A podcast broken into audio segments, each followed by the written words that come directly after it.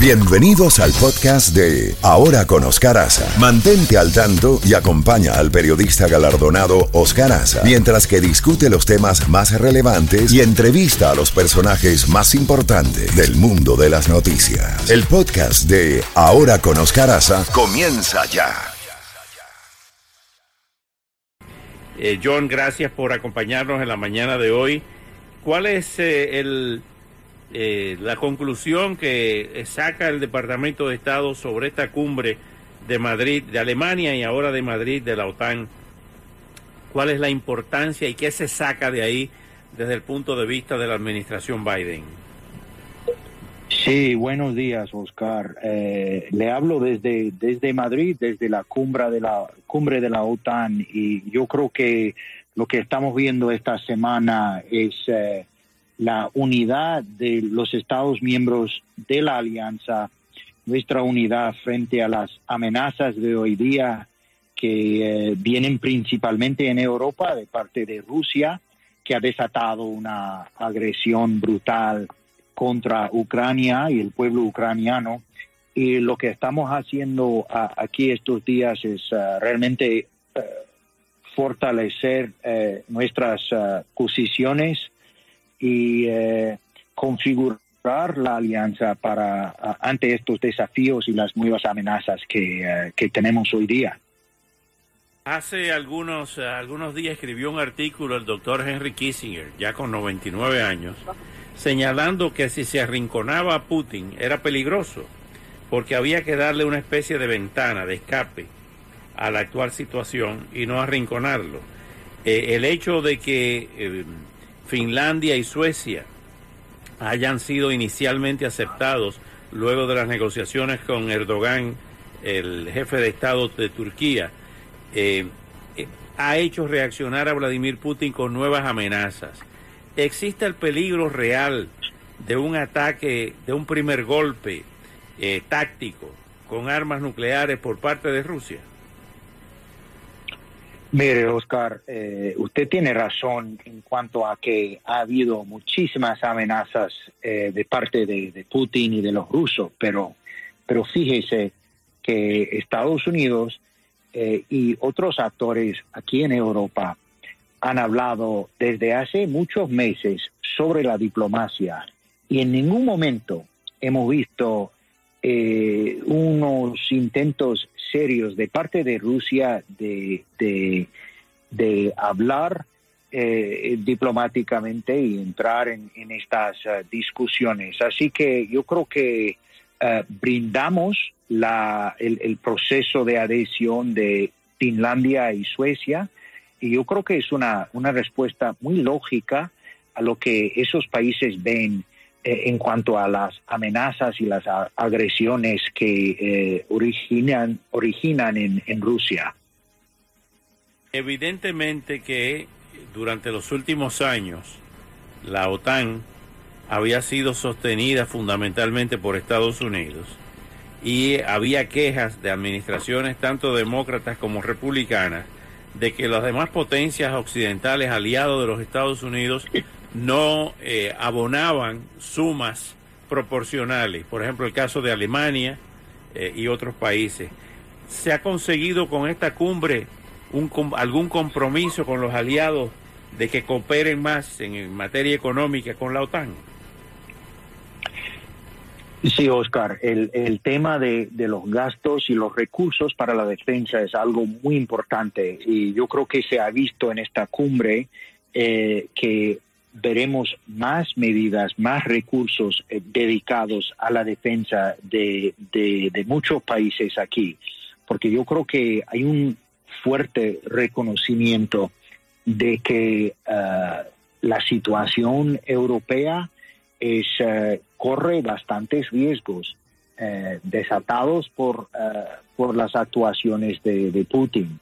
Entonces ya, ya, ya, ya vamos viendo eh, varios anuncios de varios países eh, que van a subir sus, eh, sus gastos hacia la defensa. Y para muchos países es, van a superar el, el 2% del Producto Interior Bruto que nosotros consideramos con un, suelo de, gasto de defensa, pero yo creo que estamos viendo más y más ah, conciencia de la importancia de, dedicar recursos a, la defensa, dado eh, que eh, hay, hay, bastante riesgo. ¿En qué medida esta em, reactivación, para llamarlo de alguna forma, de la OTAN y esta unión eh, todavía más cercana de, de la comunidad europea, básicamente de Occidente, con Estados Unidos, por supuesto, y el Reino Unido, lleva a un eh, reordenamiento entre Rusia y China y las repúblicas del Asia Central, poniendo una especie nuevamente de dos bloques, como en la época de la Guerra Fría. ¿En qué medida esta unión de la Unión Europea, valga la redundancia, y esta reactivación efectiva de la OTAN ha lanzado a Rusia en los brazos de China? Bueno, yo no estoy de acuerdo con su planteamiento. Eh, la OTAN existe desde hace 73 eh, años y siempre a lo largo de su historia ha sido una alianza defensiva, eh, en todo caso y siempre. Y yo creo que esta postura sigue, aunque ahora vemos más agresión de, parte de Rusia sobre todo. Pero en cuanto a la República Popular China, eh, yo creo que ellos han tenido oportunidad de, ejercer un papel eh, constructivo, un papel eh, diplomático, pero parece en cambio que ellos han decidido optar por profundizar su alianza estratégica con, con Rusia. Y yo creo que eso también, eh, eh, eso es un tema que, eh, que los países, que los Estados miembros de la OTAN han tratado en esta cumbre. En el tema de el tema migratorio que ha sido tan grave en el mundo de hoy, lo tenemos aquí en Estados Unidos con el tema de la frontera sur con México los grandes desplazamientos de cuando la guerra de los Balcanes en los últimos años y la guerra de Siria que llegaron a Europa. ¿Se trató en esta reunión el tema de los movimientos migratorios? Pues mire, hemos eh, abarcado eh, discusiones muy vastas de los desafíos eh, y las amenazas que, enfrentamos hoy. yo diría que en cuanto a, la migración, que Estados Unidos trató ese tema hace unas semanas en la, cumbre de las Américas, eh, en la que eh, nosotros con, otros países, que también incluye a España, eh, firmamos un acuerdo para tratar el, ese, ese fenómeno, porque como usted dijo, la migración irregular sigue siendo un desafío para para nuestros países eh, y también tenemos que eh, encontrar maneras legales y humanas y ordenadas para eh, tratar el tema, para que las personas de muchos países no pierdan la esperanza y que no piensen que la única solución es que vayan a otro país. Así que hemos tratado este tema recientemente en la Cumbre de las Américas y veremos si, si, si hay otras maneras de, eh, de cooperar con nuestros socios ah, para ah, tratar este fenómeno tan, ah, tan importante.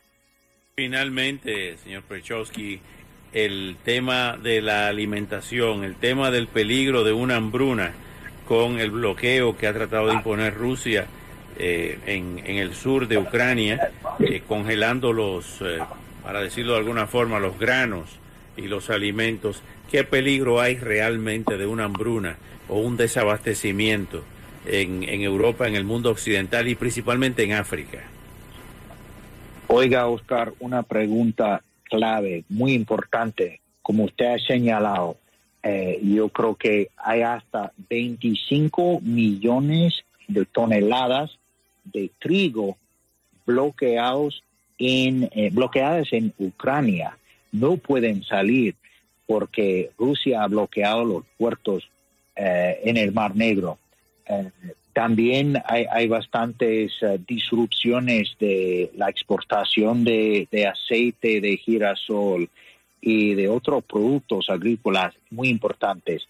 Y, es por eso que tenemos que trabajar para que cese ese bloqueo y también el gobierno de Estados Unidos está trabajando con nuestros socios, nuestros aliados y también con las organizaciones multilaterales como de la ONU para ayudar a los a las poblaciones afectadas por eh, por la falta de seguridad alimentaria.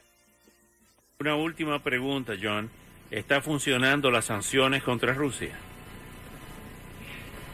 Mire, sí están funcionando las sanciones. Eh, yo creo que la economía rusa ya no está conectada tanto a, los mercados mundiales como antes. Ellos no tienen el mismo acceso a la alta tecnología.